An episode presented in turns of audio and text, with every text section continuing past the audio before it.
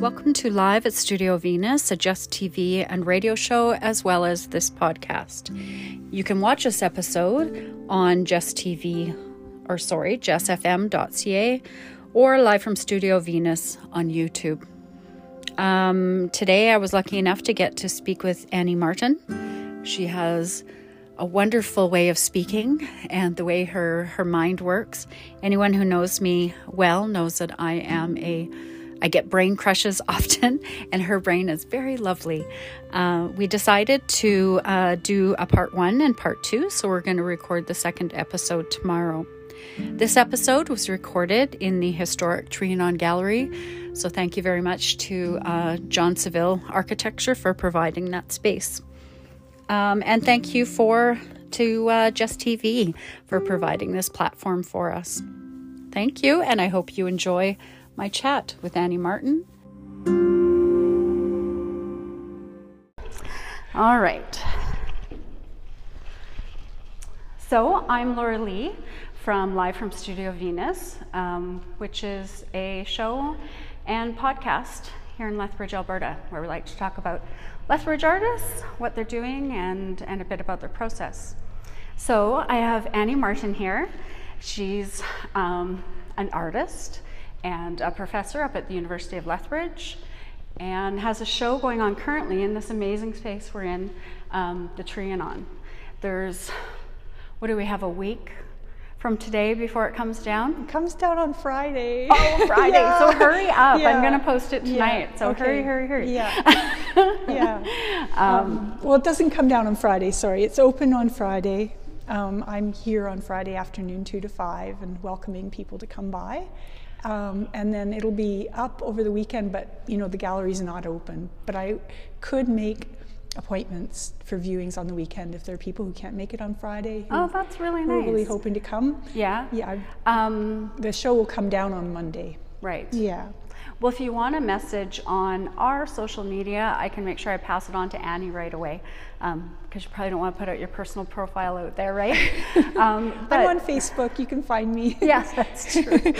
um, and uh, so, yeah, come by even Friday. That'd be better. You can ask her what's going and, and give her feedback. Um, as to how you feel. So, speaking of the show, mm-hmm. um, we were talking earlier, and you said this kind of grew out of a writing project. Is writing something that's always interested you? I would say yes. Um, I remember trying to write a folk song when I was like 10 years old. Oh. And I thought I would like to be a singer songwriter. So, was music your first? Um, I was surrounded by music when I was growing up. My parents were really interested in music. They were like passionate amateurs.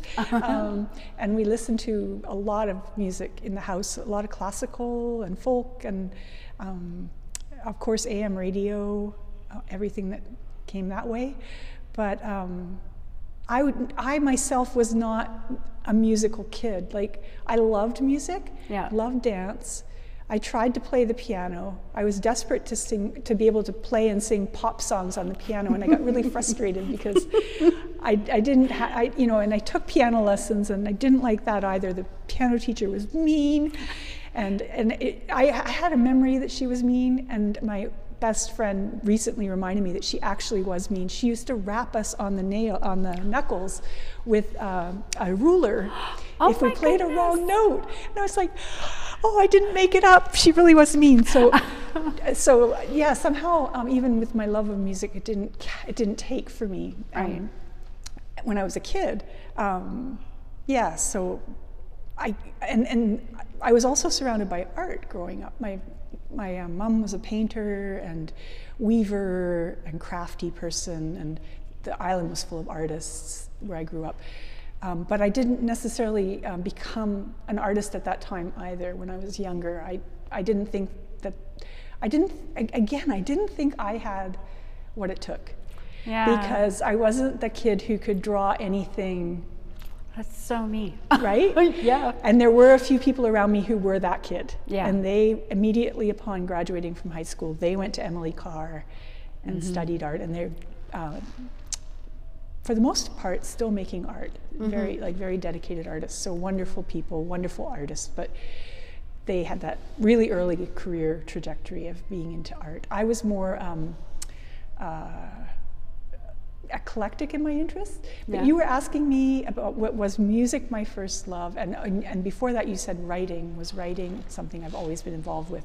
So I always loved writing. Yeah. Um, and I think, but I didn't. I wasn't a prolific writer. Um, I'm an Aries, and I'm kind of like a butterfly. I kind of flip from thing to thing, and I don't necessarily dig in Yeah. um, unless I decide to. Yeah. Um, so I did writing for um, my friend of mine, and I published a poetry review in high school and wrote poetry, which was terrible. I, I thought that the lyrics of Elton John songs were the height of, you know, of, of, of Love or- literature. Yeah. yeah, yeah, like I just loved, yeah, the kind of passionate, like, uh, someone broke my heart tonight. That kind Yeah. of, yeah, um, Angst. angst. You need So that, teenage angst. We wrote we wrote teenage angst poems, and I wrote short, a short story about a girl hitchhiking to Vancouver to get an abortion, which was not Wow. autobiographical, but it was like a speculative Oh yeah. um, because you, so you, you had to of go. performance art. yeah, and then I guess um, because I studied uh, art, I went to university. Well, I studied first. I studied languages and linguistics, and then I switched to art after about three years. Um, but there was always writing going on in university, reading and writing, and I developed an, a special uh, love of theory, which I find to be very poetic. Yes. So, so theoretical writing that's that's has a really writerly quality. Someone like Roland Barthes, or you know, there's a bunch of writers I really love, Jean-Luc Nancy, um, the French feminists. You know, just like Yeah. the, it's not just philosophy or theory. It's it's deeply poetic. Yeah. And that, that that's always interested me, and I've aspired to write like that when I write. Yeah. But back to your question again, the recent project came out of uh, something really entirely different, which was that I decided I was going to try and write song lyrics. So maybe going back to that Yeah, moment when I was yeah. 10 or. So or it sounds like music was your first love in a way because it, you could have gone either way into the art or music more at that time, right? But you wanted that music. I'm grateful that I didn't go into music, and I, not that I would have had that capacity necessarily, um, but I because I think I have terrible stage fright. Um, But you're singing now. Right, we'll get to that. I, yeah, and I, I, I and the, the, I think that the pressure. I imagine you kind of go over, you, you overcome it at a certain point. But to be a musician and, and be a professional and be and have that pressure there all the time, Yeah. um, to overcome one's stage fright and, and really put yourself out there day after day. Yeah. I think would be wouldn't be suited. I wouldn't be suited to that in terms of personality. Yeah. I Yeah. like the solitary quality of, of writing and of painting. Yeah. Yeah, I do too, and yet I have had times when I've had a lot of collaborations, particularly with painting, and it's a really interesting, um, difficult, yeah, um, but also very telling, right, in who we are, and it's you know very collaborative. But yeah, I kind of do like. To me, the studio is kind of that's a nice part of it. Is it's this sort of quiet space, and in my studio that I have here, I have like a writing and reading space because to me reading and writing is is just as important as turning around and where I can paint. That's lovely. Yeah, Yeah. yeah. I don't I don't do all those activities in the same space, but I do. Um, I like to bring artifacts that relate to the writing project into the studio space and and vice versa. So there's some overlap where they talk Like to what? each other. Um, well, I'll bring fragments of text and pin them on the wall of the studio. Yeah. things that I'm thinking about um, that relate to whatever it is I'm thinking through at the time. Um, and then I'll bring fragments of image into into the room where I Yeah. write as well. So there's some some reminder that Yep. oh yeah, there's that other space that I go to and I work in as well. And there's, I think, with with artists, and I think when you go to university, it's it's more understood that there's a lot of time where you don't actually do work work because you're thinking, you're mm-hmm. maybe even reading and researching, right? Mm-hmm. But there's a lot of time where we need that space in between. Yeah. And um, I don't know that that's as recognized, right? By mm-hmm. anyways. Yeah, yeah. Uh, I guess that's a work habit too, right? Yeah. And sometimes it's a luxury to have the time to, to write on your own schedule. But I think when I was younger, and still really, if I ha- if there's a deadline, Yeah. I will push to the very eleventh hour, and then Does that mean you let your and then students do that? panic, and then panic write.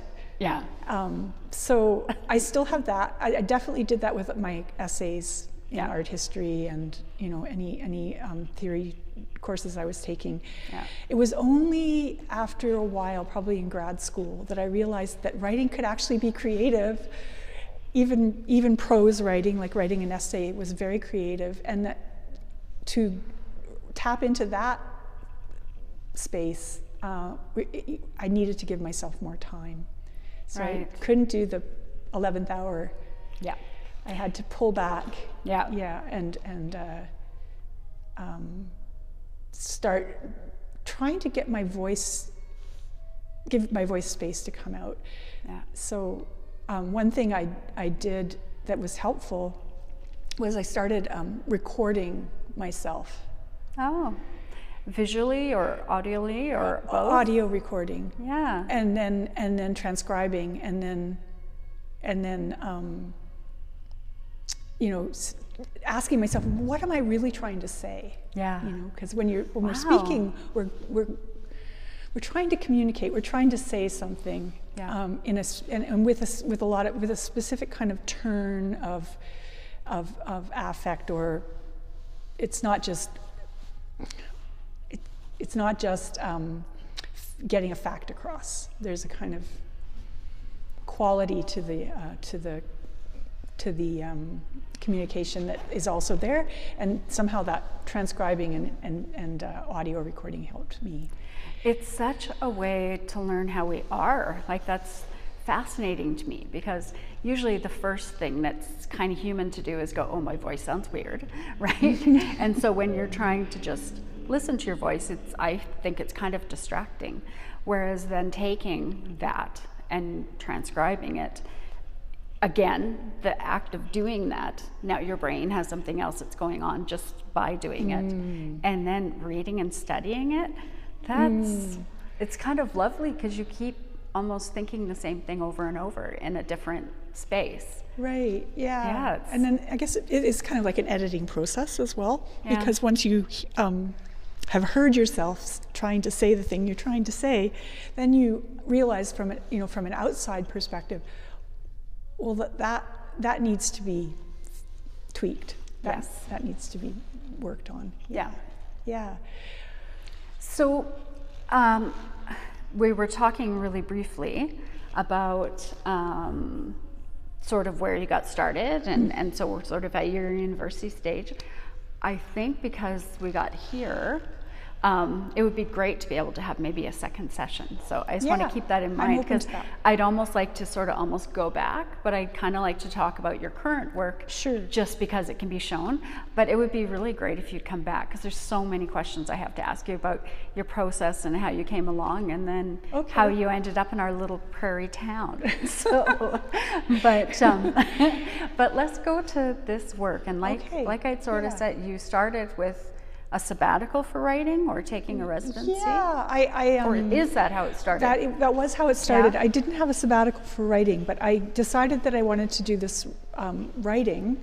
Um, and I, what I specifically wanted to write, explore through reading, and then also uh, begin to write, was um, verse to be sung, so lyric, yeah. in which the singer, the, the subject singing, is addressing death.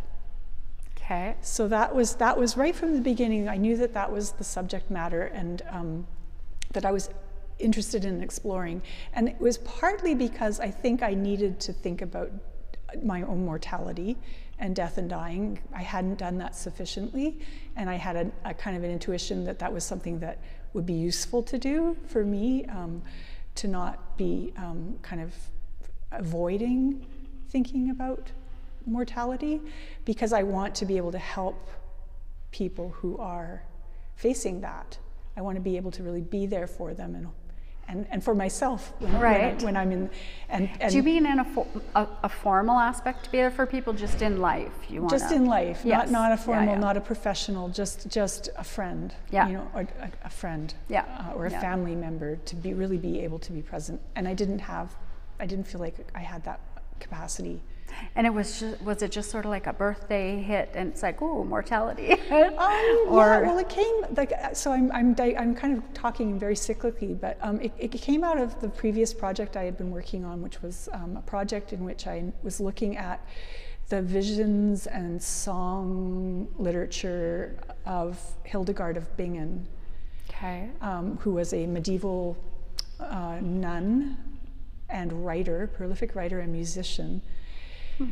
That project was exploring the experience of a heightened sense of spiritual connection with Source or God in her Okay. case. I was really curious about like going inside of that experience. What is someone what is really going on in mind and body and feeling world when someone feels that God is present or their, that their Yeah. source is present.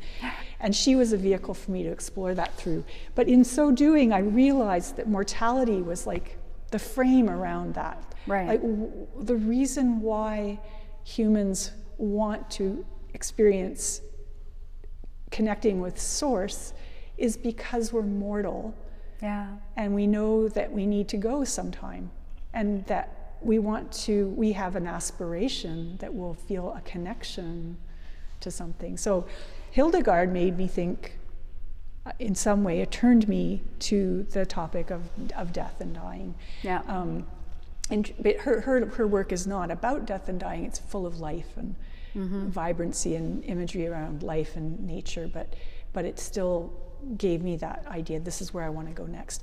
Um, so I, I got you know I, I i'm also so i felt like i needed to do the work but i also like a kind of for myself i also am really really interested in um, imagery around um, the pass the crossing over and the going into the underworld this kind of imagery like really deep mythology around um, what happens when when souls pass and where do they go? Yeah. for some reason that i'm not into horror i'm not into um, you know suspense but the image of um, charon in his boat rowing you across the river styx. And that sense of crossing over which also comes in up in uh, buddhist literature around um, the the role of the bodhisattva is to help someone pass over, cross over. So it's a sense of that, that beautiful, almost like a landscape image of, of, this, of, a, of a death or a departure. But the boat, that, something about that just Yeah. is so powerful for me. And the other one that really, really fascinated me was the idea of going into the underworld.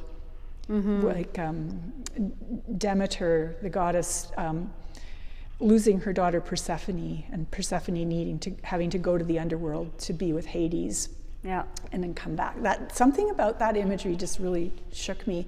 And so Does I'm, it shake you as, and I hope it's not too personal, does it shake you as someone who believes in God or does it, uh, what do you mean by that, I guess? I well I I don't believe in in capital G Right. D. Yeah.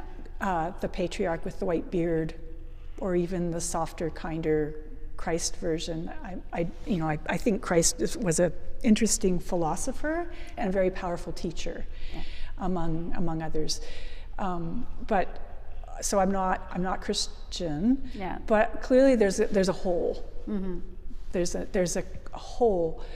So or- investigating that then is interesting to you. looking for it and Yeah. and um, I so I think that the reason why that imagery is so powerful to me is because it, it, it goes to something really core. It, the, the encounter with death, possibly, or with God, if you believe in God, or with your source, is kind of like an encounter on some level with oneself mm-hmm. or one's true self. It's an encounter that we all kind of long for Yeah.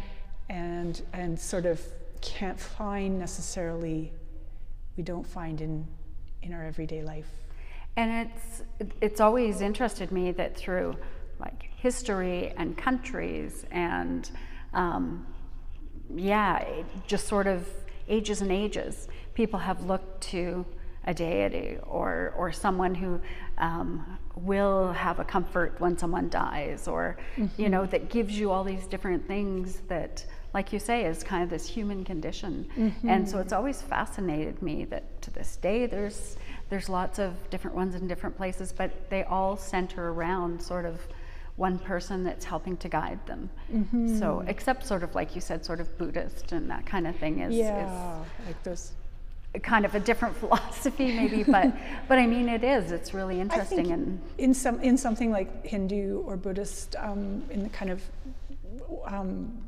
mythic realm there, there, there are multiplicity of, of, of deities of, of right but each one of them can be addressed as an uh, you know to be the helper right they have they have different um, they have different characteristics or you go to them for different things. Different, yeah. But they all have that help.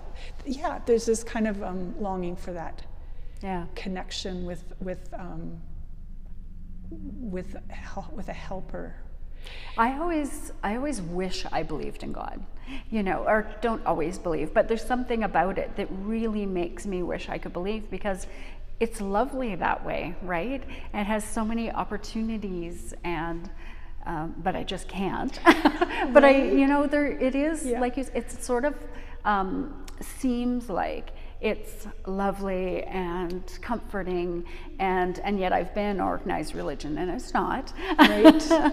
yeah. But um, it does. Yeah. You know, it it has that seems like full of promise to think of somebody else yeah. that is yeah. there to give us love and created us yeah and help us with our you know i think so, i think that's a really deep human need and i think and i don't and i think it's real yeah it's real um, and and um, if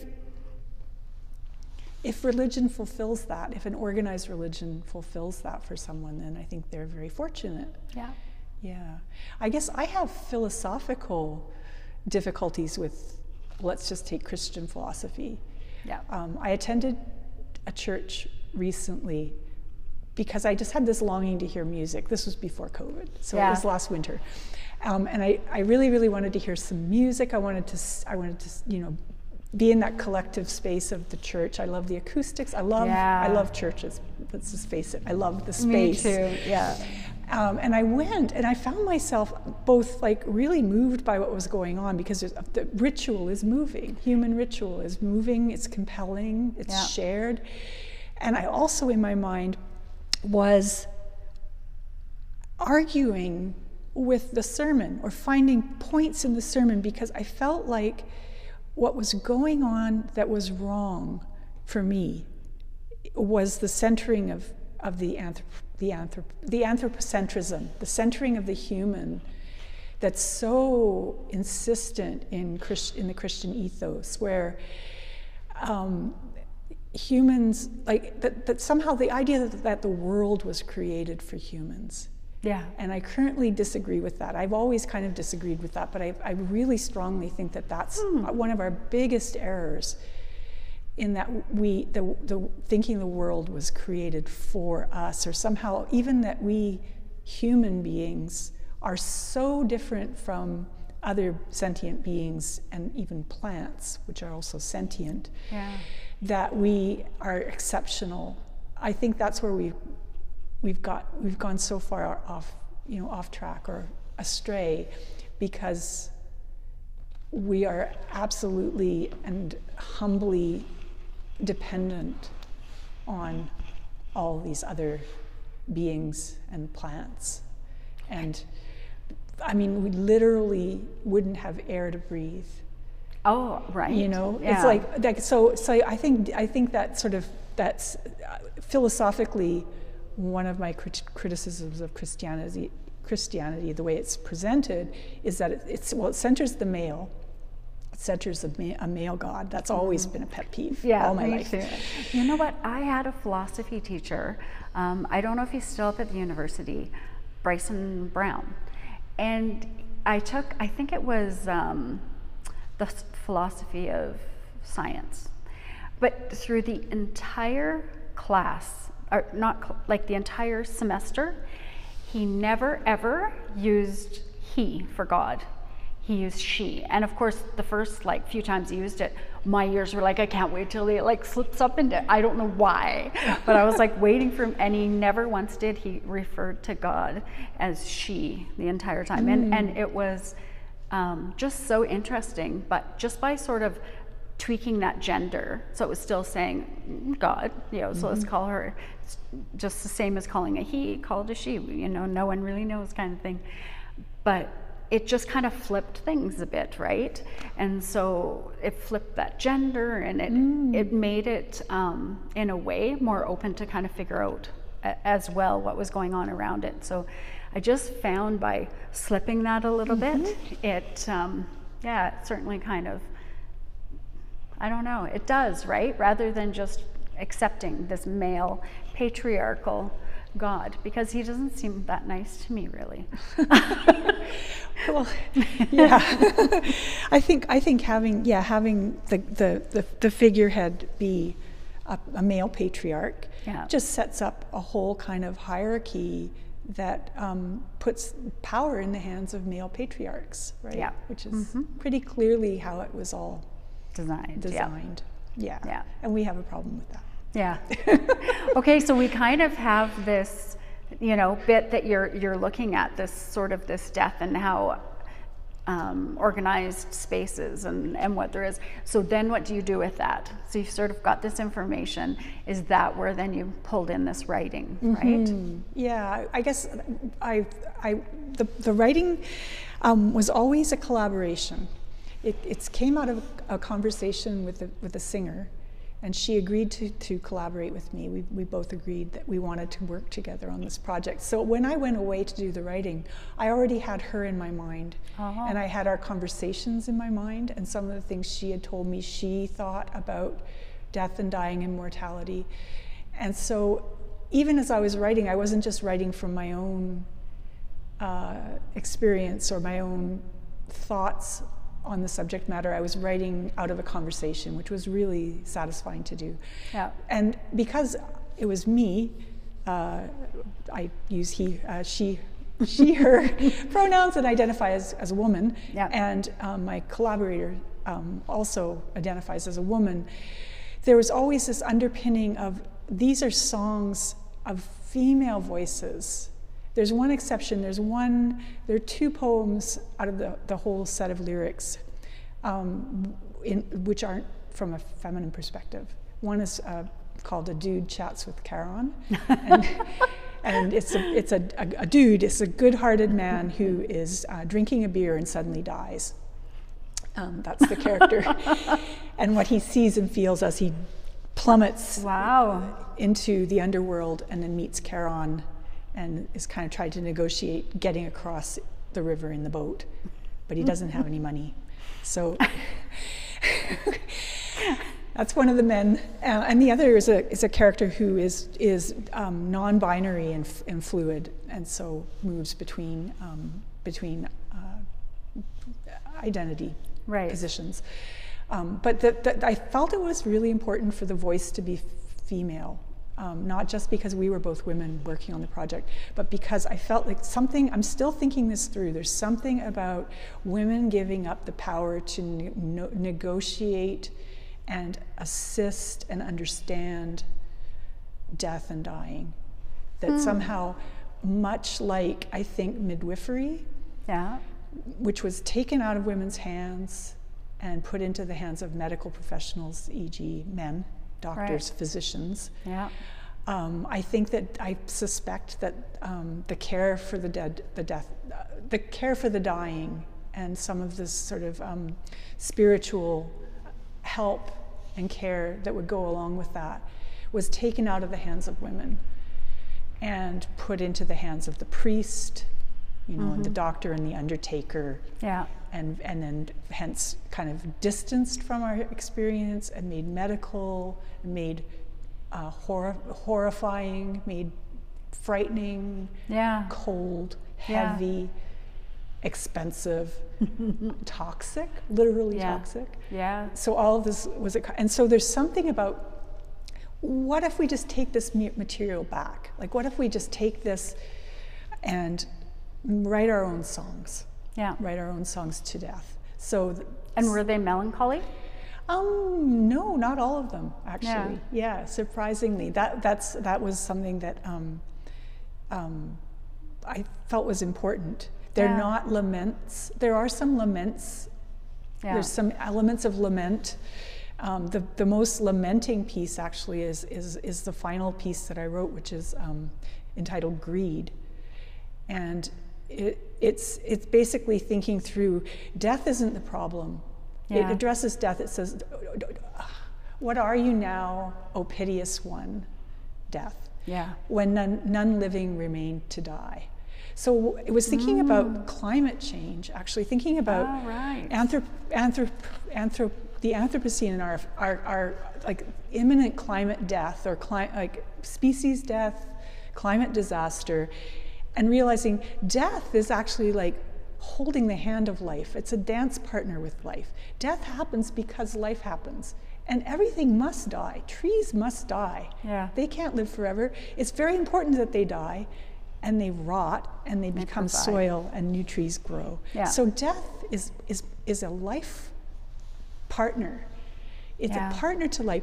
The problem that's much bigger, that's going to abolish life and death, Yeah. is greed. Yeah. Very much so. And it's the greed of like, that we see right, you know, right under our noses here in our province. We see it Yeah. all over the world. I was thinking about Australia, and there's a phrase in that song, um, "Soft bodies drop from limbs," and that it sounds weird, like it sounds like a body falling off an arm, but actually, it's the image is um, bats were dying in Australia. Oh. They were dropping from the branches they were hanging from, and they were they were being cooked because the temperature was too hot. So the bats, the little bodies of the bats, were oh like ploop, falling to the ground. And that something about that, the idea that greed, because coal mining's huge in Australia. They're like the, the, pr- the current prime minister of Australia is like insane. He like carried a piece of coal into the legislature like a baby. Oh my And it's like precious. God gave us this precious coal. We've Really? got to dig it up. It's our it's our purpose to dig up the coal. Meanwhile, the animals are dropping out of the trees dead. Yeah. They're not going to survive. And of course, last summer the fires, or the, whenever the fires were, then and probably continuing. So that greed is that, that and I got really mad. See, I'm, I'm, I'm Well, it is roiled your- up now. yeah, it's your like voice. our Yeah. our um, our our fighting with death is like a decoy. Our resisting death death, like like, resisting, thinking that death is the problem. If there Mm-hmm. wasn't any death, like all these men, like the orange menace, who think they're going to live forever, Yeah. you know, and, and, and they're going to resist death. Meanwhile, they're ravishing the ecosphere Right. What to they get rich. Like, Yes. that, that, if you just sit with that for a bit, start to see that death is not the problem. Yeah. Um, and so that that that that kind of that was the final piece of the 13 lyrics, and it kind of shifted into a new gear, and it's probably where the next It's- body of work will go. But It, death is not the problem, but um, it's kind of the source, though, of then what humans take as sorrow, right? So, are you hoping to kind of change that? So instead of seeing death as something that's sorrowful, I don't know if that's a word, um, that it's something that is comforted as sort of process in our Right. ecosystems. yeah, that's a that's a tough one, right? I mean, I think I think it is sorrowful because it's it, we don't want to leave life. Life is beautiful. Yeah. right? We love life. We Yeah. love each other. We love Yeah. the world, and Yeah. we don't want to leave the world. Yeah. So that's going back to the the question of God again, right? But um, so it's not that it's not sorrowful or very grave, very serious business. Yeah. but it's like something, this is my like, my mind is just kind of, I've been rolling over this. It's necessary. Yeah. We know it's necessary.